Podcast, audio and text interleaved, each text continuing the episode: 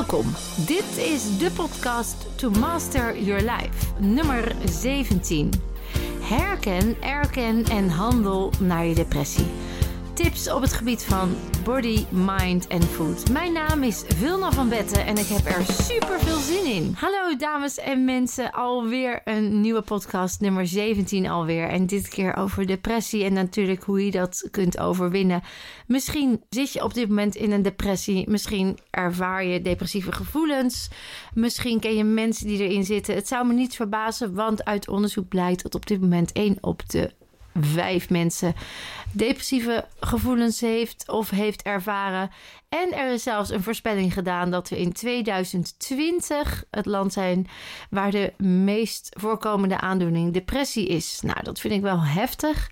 Volgens mij moet dat anders en gaan we dat ook anders doen. En deze podcast zal daar wellicht aan bijdragen. Wat is depressie eigenlijk? We gaan weer vanuit alle invalshoeken gaan we daar eens naar kijken. Het wetenschappelijke, het neurologische, maar ook het energetische. En natuurlijk ja, vanuit uh, de ervaring en de kennis die we daarin hebben opgedaan. Uh, laten we eens beginnen met het benoemen van wat depressie nou eigenlijk is. En depressie is uh, nou ja, vanuit de energetische geneeskunde echt een verstoring in de energie. Dan noemen we dat je laag op de emotieladder zit. En daar zitten gevoelens als het leven heeft geen zin. Voor mij hoeft het niet meer. Woede, verdriet, angst. Angst en depressie gaan ook vaak met elkaar gepaard. Dus daar zit vooral de oorzaak vanuit de energetische geneeskunde. Vanuit de fysieke kant zouden we kunnen zeggen dat er een verstoring is, met vaak in de darmen. En dat de neurochemische processen verstoord zijn. Dus ook daar gaan we even naar kijken. En dan hebben we natuurlijk nog gewoon de definitie van een depressie. En dat is dat iemand zich neerslachtig voelt en de zin van het leven even minder ervaart of zelfs helemaal niet.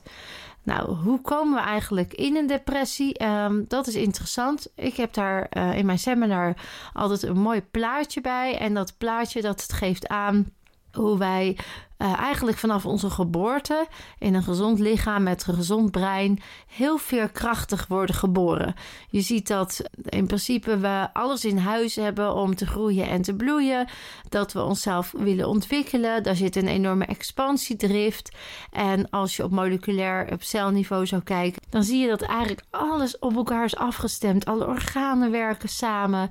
Alle eh, lichaamcellen weten precies wat, welke voedingsstoffen moeten aanvaarden, welke receptoren met elkaar kunnen verbinden, welke eiwitten enzovoort. Dus er is een heel intelligent systeem, een prachtige lichaamswijsheid, die eigenlijk zorgt dat we uh, optimaal gezond en in balans zijn. En het is natuurlijk aan ons Input is output. Wat we met deze prachtige wijsheid doen. En ja, ik roep altijd dat we worden afgeleerd hoe je met je systeem omgaat.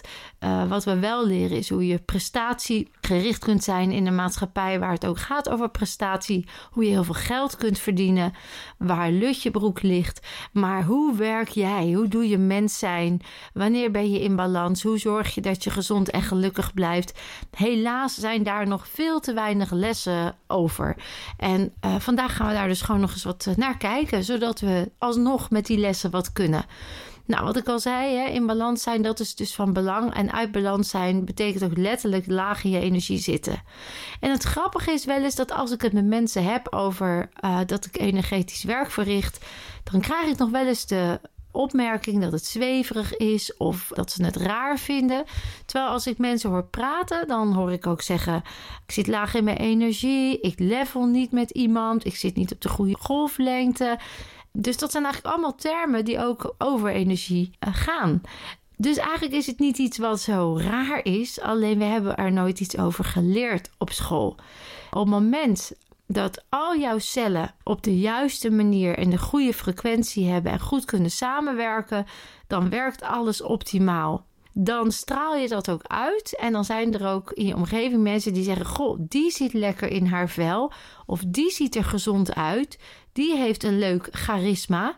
En andersom werkt dat ook. Als iemand laag op de ladder zit en het is uit balans en het is dus niet meer de goede energie, dan hoor je mensen zeggen: Goh, die ziet er slecht uit, of die is boos, of die is depressief, of poeh, ik blijf maar even uit de buurt, want die uh, voelt niet goed. Dus kennelijk weten we dat het bestaat, maar weten we eigenlijk niet zo goed hoe het werkt. En ik vergelijk het dan ook wel dat als je een ruimte binnenkomt en er heerst een bepaalde energie, dan zie jij zonder daarnaar te kijken, voel je en zie je, ruik je, proef je eigenlijk al hoe iemand zijn pet staat. En dat is eigenlijk het energetische veld wat om iemand heen zit. Dat hebben ze al lang aangetoond dat het bestaat. Vanuit de Oosterse geneeskunde is dat al eeuwen oud. En inmiddels is er zelfs meetapparatuur die dat in kleuren waarneemt. In de vorm van een aura, chakra's, lichaamsmeridianen. Dat is allemaal energetische lichamen. Als daar iets in eh, niet in balans is, dan, dan veel later pas krijg je lichamelijke klachten. Dus je zou kunnen zeggen dat als je mentale of fysieke klachten ervaart, er in jouw energie al iets verstoord is. Nou, komen we terug bij depressie. Depressie is een uh, verstoring in de energie. En wanneer raakt iets nou verstoord in die energie? Nou, dat is vervuiling, verkeerde voeding, maar ook gedachten, dingen die anderen tegen je zeggen, omgeving. Heeft allemaal effect op dat energetisch veld om jou heen. Als dus de hele tijd tegen jou gezegd wordt dat je niet goed genoeg bent, of dat je niet leuk bent, of dat je niet voldoet, dan komt die frequentie eigenlijk in jouw frequentie. En we zijn adaptief, dus dat betekent dat we makkelijk eh, qua frequentie onszelf aanpassen. En dan zit je misschien ineens op een golflengte waar je eigenlijk helemaal niet wil zitten, waar je ook niet blij van wordt, maar wat wel dan ineens in jouw systeem komt. En als dat maar vaak genoeg gebeurt en ook lang genoeg, dan word jij dat systeem. En dan ga je op een gegeven moment ook klachten ervaren.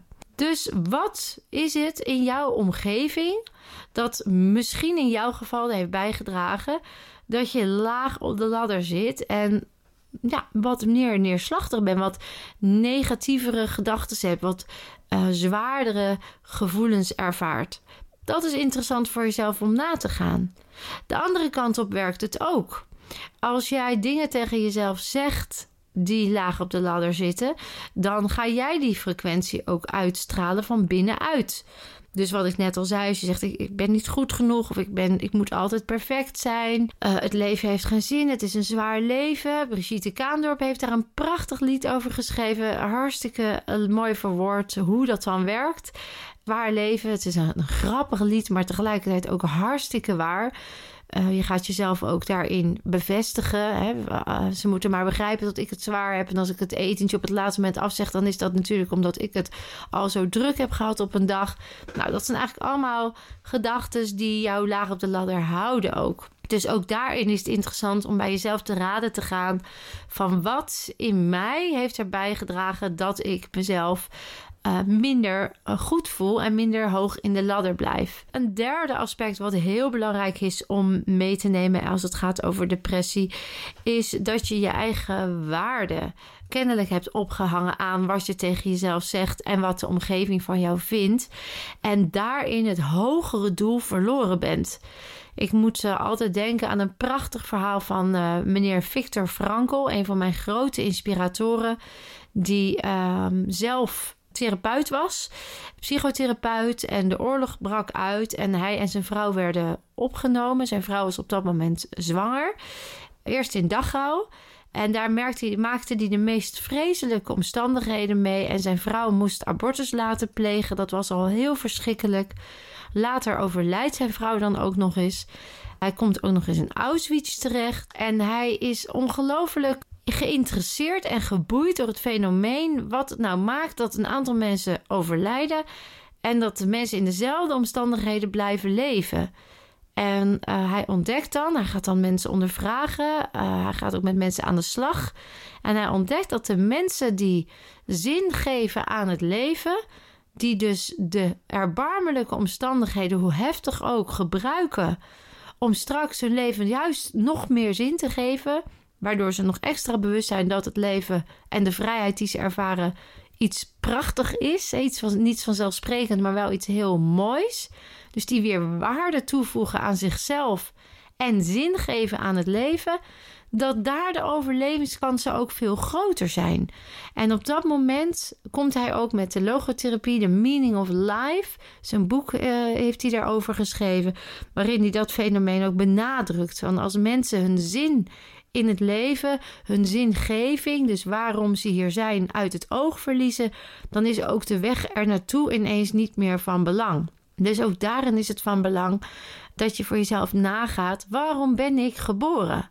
En dan kun je natuurlijk op allerlei manieren uitleggen. Je kan natuurlijk zeggen: ja, ik kwam toevallig zaadje, eitje. Ik ben nou eenmaal toevallig uh, geboren. En ja, ik begrijp eigenlijk ook niet waarom wat ik hier doe.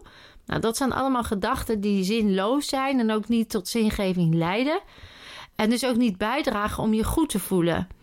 Uh, een andere gedachte zou kunnen zijn: alles heeft een reden. Uh, en als alles een reden heeft, dan heeft het ook zin. En als het zin heeft, dan kun jij er zin aan geven. Dus bijvoorbeeld, nu ik er toch ben, al zou het een samenloop van omstandigheden zijn van een zaadje en een eitje, nu ik er toch ben, laat ik er dan het beste van maken. Hoe leuk is het als ik iets kan bijdragen? Hoe leuk is het als ik aan het einde van mijn leven terugkijk en kan constateren dat ik oprecht gelukkig en goed ben gebleven? Dus hoe jij naar die werkelijkheid kijkt is ook weer heel erg belangrijk of je zin kan geven aan het leven. En je kan ook gewoon besluiten dat het geen toeval is. Er zijn natuurlijk heel veel theorieën over. De een zegt alles heeft een reden, de ander zegt het is geen toeval. Stel dat dat waar is, dat het geen toeval is dat jij hier met een reden bent. Wat zou dan die reden kunnen zijn? Wat zou dan, wat zou dan voor jou de zin kunnen geven dat als je er toch bent, dat het ook betekenisvol voor je is. Stephen Covey uh, die schrijft in zijn boek De zeven eigenschappen van effectief leiderschap daar een goede tip over. Die zegt eigenlijk zou je jezelf af moeten vragen: wat als ik aan het einde van mijn leven sta, wat heb ik dan bereikt? Wat heeft mij dan zin gegeven? Wat heeft ervoor gezorgd dat ik gelukkig ben met mezelf en mijn omgeving? En om dat ook eens eventjes op te schrijven. Een soort ja, grafreden van wat zou er over mij gezegd moeten worden en hoe ga ik daar proactief aan bijdragen. Over, overigens een hele goede tip om dat boek eens te lezen. Ongelooflijk goede schrijver, Stephen Covey. En dat gaat over persoonlijk leiderschap. Dus dat sluit ook aan bij waar wij het over hebben in de podcasts. En waar ik het over heb in mijn seminars en in mijn praktijk. Dus eigen verantwoordelijkheid nemen voor hoe jij je voelt. Nou, mensen die in een depressie zitten, die zullen dat als een uitdaging ervaren. Want vaak zijn er omstandigheden geweest, of nog steeds omstandigheden als verlies, onverwachts verlies, tegenslag enzovoort. Waardoor ze zeggen: Ja, ik heb je niet om gevraagd. En het is gewoon heel zwaar. Dat is het ook. Niemand zegt dat het niet zwaar is. Maar het is ook omdat jij het als zwaar ervaart. Dus op het moment dat jij het als licht ervaart, dan kun je ook anders naar dezelfde situatie kijken. En dat is wat ik zelf altijd benoem als vandaag is mijn lievelingsdag of oh, het is weer een klote dag. De mindset vandaag is een lievelingsdag kleurt per definitie de dag al lichter en maakt dat de dingen die ik meemaak ook makkelijker te verdragen zijn. Omdat ik een doel heb van iedere dag een lievelingsdag te maken. En daar heb ik geen waardeoordeel op. Alleen dat ik het prettig vind dat wat er ook gebeurt, ik mijn kwaliteit van leven hoog houd. Dus we hebben het hier over veerkracht. We hebben het hier over weerbaarheid. We hebben het hier over omgaan met tegenslag. Omgaan met verlies. Omgaan met een deel in jezelf waarvan jij vindt dat het nog niet goed genoeg is. Op het moment dat je dat niet van jezelf herkent, dan kun je niet heel zijn. Als jij maar een deel van jezelf blijft afwijzen en blijft zeggen: Ik ben het niet waard om te leven, uh, ik ben niet goed genoeg, het leven is zwaar, dan zeg je eigenlijk de hele tijd tegen jezelf: Ik misken dat deel van mij dat krachtig is, dat geboren wilde worden, dat als geboorterecht expansiedrift heeft, wat er altijd is geweest. Dat deel heb ik als het ware in de kast gezet, op slot gedaan, verwaarloosd. En als ik er nu naar kijk, dan doet het pijn. Ik durf dat deel van mezelf niet te omarmen. Ik veroordeel het. Ik vind er wat van. Ik vind het waardeloos. Ik vind het walgelijk. Ik vind het eng. wat dan ook. En dat betekent dat jij niet heel kunt zijn, dat je niet meer compleet voelt. Dan ben je verwijderd geraakt van je diepste kracht, van je diepste kern. En dan ervaren we dus vaak neerslachtige gevoelens, depressieve gevoelens. En zo erg kan dat zijn dat je zo verwijderd bent geraakt dat je ook echt niet meer wil. Dat je niet meer snapt wat het leven hier jou nog te bieden heeft. Misschien ben je wel door iemand verwaarloosd, waardoor je ook dit destructieve gedrag bij jezelf weer laat zien. Misschien ben je wel door iemand misbruikt, gepest, vernederd, gekwetst. Hoe dan ook, het is in staat geweest om dat deel van jezelf zo klein te maken dat jij niet meer in jezelf geloofde. Dat jij die kracht verloren bent. En ik denk dat het nu in deze podcast heel fijn is om te gaan constateren dat als je dat herkent bij jezelf, het tijd wordt om het te gaan erkennen en er ook naar te gaan handelen. Zodat jij weer in je balans voelt, in je kracht voelt en weer heel en één bent met jezelf. Ik vind dat altijd zelf een hele prachtige metafoor. Als ik naar mezelf kijk uh, vroeger, dan weet ik dat ik heel erg een bewijsdrift had. In de zin van als ik presteerde, dan hoopte ik maar dat mensen zagen dat ik goed genoeg was. Maar daardoor ging ik heel erg de bordjes hoog houden. Ging ik veel meer doen dan ik zelf eigenlijk kon en wat ik zelf eigenlijk wilde. En elke keer als ik dat deed, gaf ik een stukje van mezelf weg. Of ik nam een deel van een ander op mij, wat eigenlijk helemaal niet bij mij paste. Maar waarvan ik dacht dat als ik dat zou doen, dan zou ik wel aardig gevonden worden, of gezien worden, of gehoord worden, of me beter of voller voelen. En dat deed ik niet uh, bewust, dat deed ik onbewust. Het was een onbewuste behoefte. En tegelijkertijd, als ik een deel van een ander op mijn schouders draag en het klopt niet, dan is dat juist heel erg belastend. En als ik van mezelf iets weggeef, dan voel ik me leeg. Dus en al niet genoeg energie hebben om voor mezelf goed te zorgen en nog ballast van anderen erbij, ja, dan kan het niet anders dat je natuurlijk zo jezelf kwijtraakt dat je op een gegeven moment signalen krijgt. En ik kreeg signalen fysiek, anderen krijgen het mentaal en dat kan dus ook in de vorm van een depressie zijn. Dus de opdracht is en de taak en de plicht is dat je zorgt dat je jezelf weer heel voelt, in balans, in je kracht. Nou, uh, daarvoor gaan we nu wat tips behandelen, waardoor jij ook meteen merkt dat dat anders kan. Um, een hele mooie oefening daarvoor is uh, het herkennen is één. Hè? Dus ga eens opschrijven wat je op een dag doet, waarin je jezelf verliest, wat bij jou past en waarvan je merkt dat het helemaal niet bij jou past. Ga gewoon eens kijken. Uh, wat maakt mij nou compleet? Wanneer geef ik weg?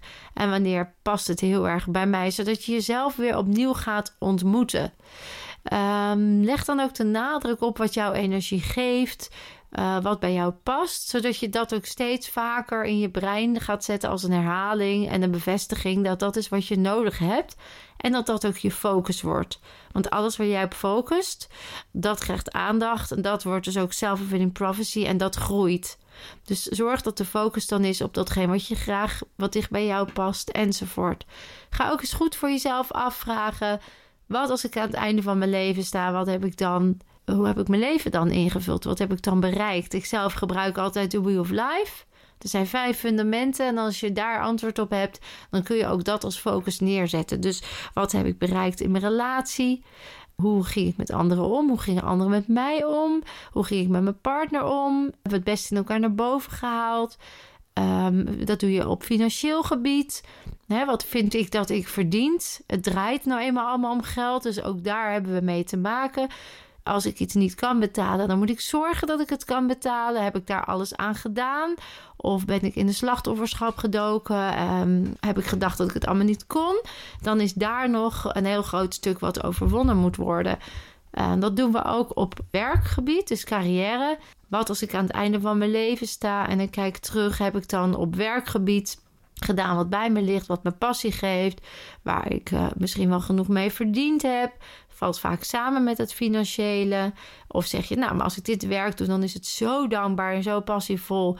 Dan heb ik iets minder geld, maar dat weegt weer tegen elkaar op. Hè? Dus het zijn allemaal zelfreflecterende vragen die van belang zijn hoe jij je leven zin geeft. Nou, dan hebben we natuurlijk nog je persoonlijke ontwikkeling.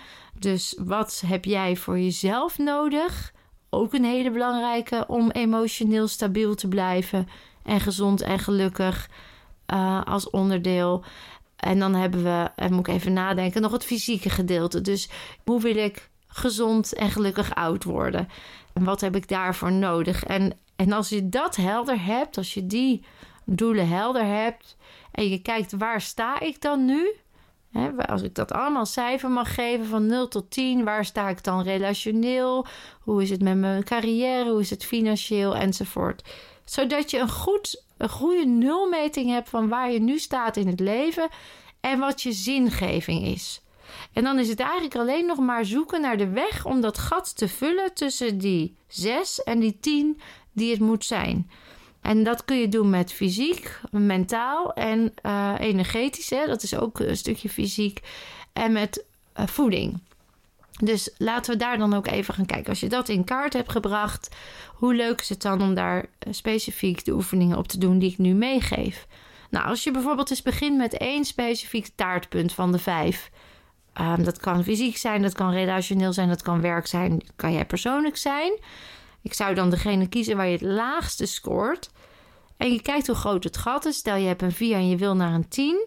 Dan is het eerst alweer van belang dat je je afvraagt: wat geloof ik over mezelf, waardoor het nog geen 10 is? Als jij bijvoorbeeld zegt: ik ben zwak, ik ben onzeker, ik geloof nooit dat ik mezelf een 10 kan voelen, dan begrijp je waarom dat geen 10 is.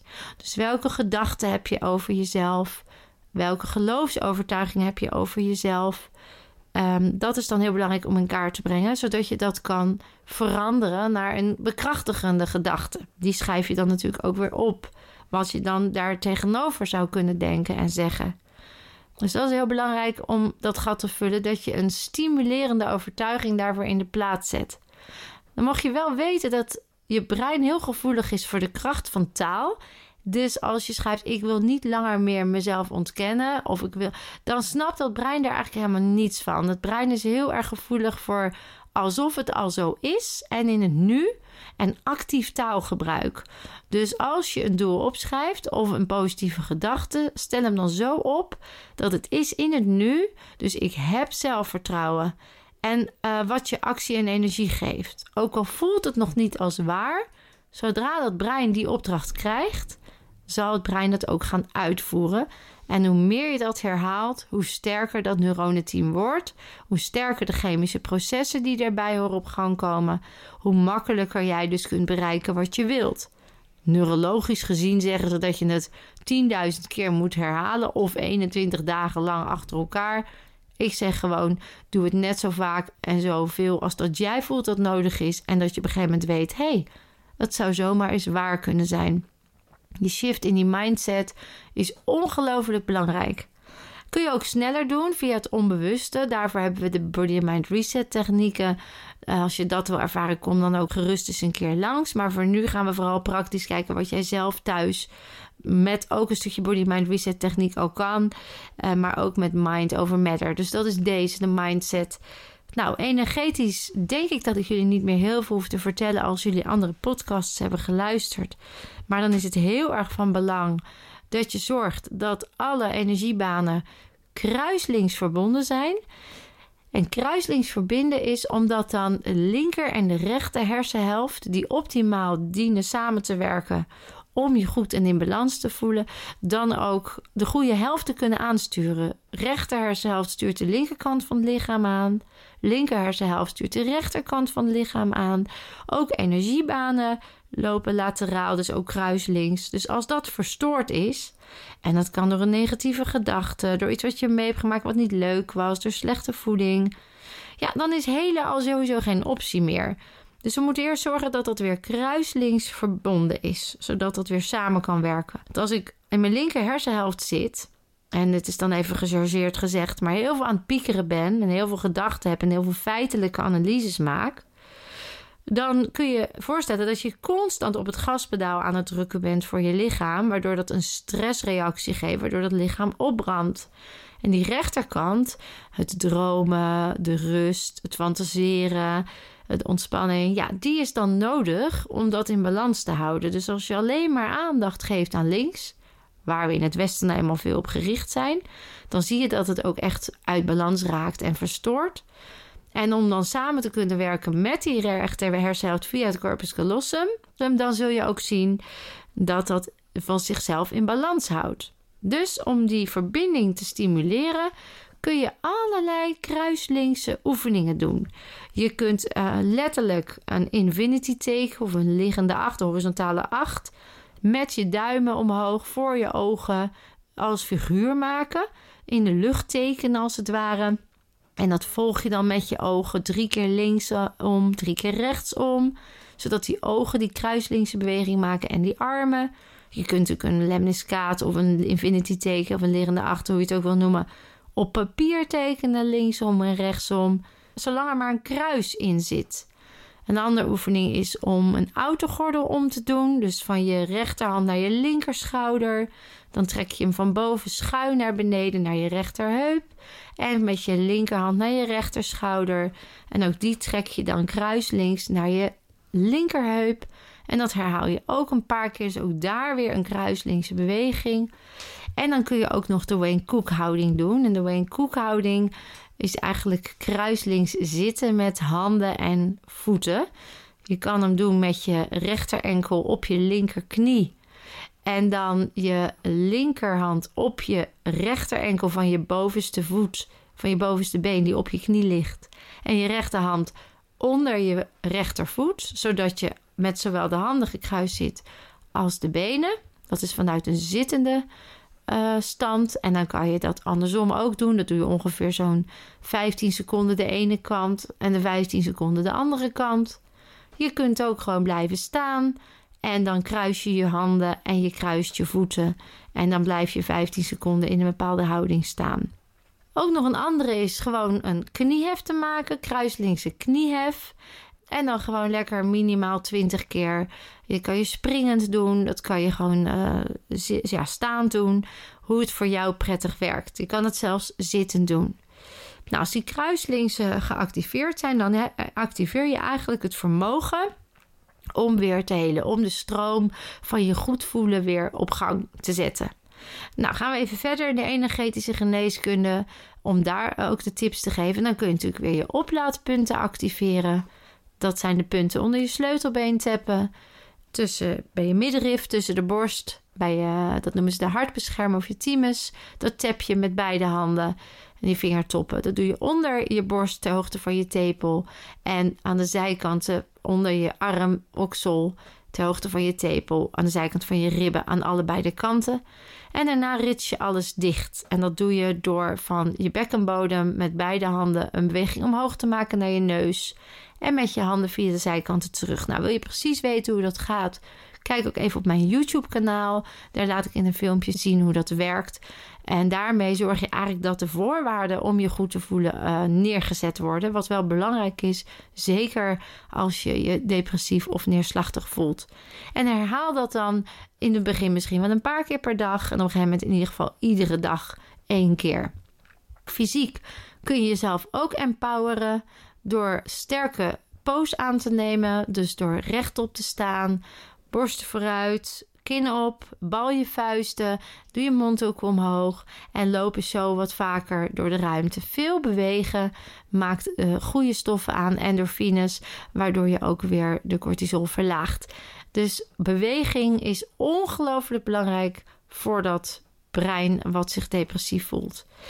In het boek Uw brein als medicijn wordt omega-3, de revolutie van omega-3, heel duidelijk gemaakt. Uit onderzoek is gebleken dat veel inname van omega-3, vette vis, de goede vetten, dat die ertoe bijdragen dat jouw hersenen gesmeerd worden en ook de nodige verbindingen gemaakt kunnen worden om te herstellen. Dus mensen die neerslachtig zijn of wat in het donker zitten, heel veel omega-3.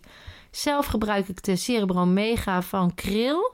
Die doe ik per definitie standaard in mijn suppletie, omdat dat sowieso goed is voor mijn brein. Ben je wat uh, neerslachtig of depressief, gebruik er gewoon eens wat meer van per dag. Um, en je kunt dat ook afwisselen met een andere visolie. Je kunt uh, bij de gezondheidswinkel ook levertraan halen uh, of een omega-3 vloeistof. Misschien nog wel beter, omdat het dan rechtstreeks naar binnen gaat. Maar er zijn genoeg mogelijkheden los van de voeding om dat jezelf toe te dienen. En dan mag je best wel even wat extra van gebruiken. Ja, de, dat is voor jullie denk ik niks nieuws. Maar er zijn gewoon een soort standaardregels met voeding. Dat als je dat neemt, dat je brein er heel blij van wordt. Uit onderzoek is gebleken dat fastfood letterlijk je brein laat krimpen. Nou, dat, dat veroorzaakt natuurlijk ook dat de patronen niet makkelijk gelegd kunnen worden. Dus ook daarin zou ik zeggen van uh, zo min mogelijk fastfood. Vermijd suikers en uh, zoveel mogelijk verse groenten. 300 tot 500 gram per dag. Veel water drinken. Een handje ongezouten rauwe noten per dag. Um, en op die manier eigenlijk zorgen. Eh, lekker fruit en groenten. Meer groenten dan fruit. Maak smoothies. Als je smoothie maakt, doe dat dan met zo min mogelijk fruit. Want dat vind je, vind je darmen een beetje onhandig om te verteren. Dus als je er fruit in doet, doe dan van klein donker fruit. Bosbesjes, aalbesjes, aardbeien. Zodat het uh, zoveel mogelijk voedingswaarde bevat. Maar ook zo min mogelijk uh, gaat gisten eigenlijk. Dus dat je daar optimaal... gebruik van maakt. Zoveel mogelijk groens erin. Je kan alles mengelen en mengelen in een smoothie. Ik zelf, uh, wat ik in huis heb, gaat erin. Ik koop ook alles in de diepvries. Dan blijven de voedingswaarden ook uh, lekker goed. En je kan dat natuurlijk gewoon s ochtends al maken en dan gewoon meenemen. Ik uh, zelf heb een halve liter beker waar dat in gaat. En dan drink ik dat gewoon lekker gedurende de dag. Zodat je echt je voedingswaarde binnenkrijgt. Dus dat zijn echt uh, belangrijke voedingstips. B12 en vitamine D kun je soms moeten aanvullen. Uh, nou, ook die zijn gewoon uh, te suppleren. Dus zeker in de wintermaanden is dat iets. En als je weinig vlees eet, zou ik sowieso B12 uh, willen adviseren. Ja, dan denk ik dat je al heel veel verder kunt met depressieve, neerslachtige gevoelens. Uiteraard kan er ook een freeze achter zitten. Wat ik al zei, als er vroeger iets gebeurd is, of je bent misbruikt of verwaarloosd of gepest, of je hebt heftige dingen meegemaakt en geblokt, ja, dan is het toch belangrijk dat je daarin opschoont. En daarvoor hebben we natuurlijk de Body and Mind Reset methodieken. Nou, als je daar uh, een keer wat van wil ondergaan, kom dan echt een keer langs. Maak een afspraak. We hebben zulke mooie resultaten. Dat mensen na één sessie zich echt ongelooflijk goed voelen, bevrijd, geheeld, alsof de, de, de zwaarte weg is. Um, er zijn natuurlijk heel veel theorieën over depressie daarbuiten. Ik blijf gewoon beweren dat als je zorgt dat je in balans bent, energetisch, neurochemisch, dat van en de freezes eruit haalt, dat je dan gewoon heel snel ook kunt genezen. Omdat we nou eenmaal ja, een zelfherstellend vermogen in ons lijf hebben. En we altijd op zoek zijn naar dat naar die homeostase. Dus als je helemaal de technieken weet hoe dat te doen, dan gaat de rest vanzelf. En dan kan het echt veel sneller en zonder pillen. Dus gun jezelf ook die kans. Uh, je bent het waard om te helen en helemaal blij te zijn. Dan wordt de wereld ook zoveel mooier van. Ik hoop dat je met deze podcast weer ontzettend geïnspireerd bent om jezelf goed te voelen en gezond. Mocht je ideeën hebben en tips, laat ze alsjeblieft achter. Ik word er blij van, want met elkaar maken we de wereld gewoon een beetje mooier. Ik ben weer heel erg dankbaar dat ik dit met jullie heb mogen delen. De volgende podcast ga ik even spieken. Dat is alweer nummer 18. Die gaat over de relatie tussen emoties en fysieke klachten. Is heel leuk. Ik ga de, het alfabet af uh, van A tot Z. Dat als je ergens last hebt in je lichaam, welke emotie daar dan achter zou kunnen liggen. Dus als je ergens fysiek last van hebt, luister de volgende podcast. En ontdek wat er dan mogelijk daar geblokkeerd ligt. Of welke emotie daarachter zit. En als je die oplost, hoe je dan bevrijd kunt zijn van fysieke klachten. Daar heb ik ook ongelooflijk veel zin in. Ik wens jullie weer een hele fijne lievelingsdag. Kom een keer langs. Er is van alles te halen bij Vilna.nl om je goed en gezond te voelen. Ik hoop je te zien en je weet het, je kunt meer dan je denkt.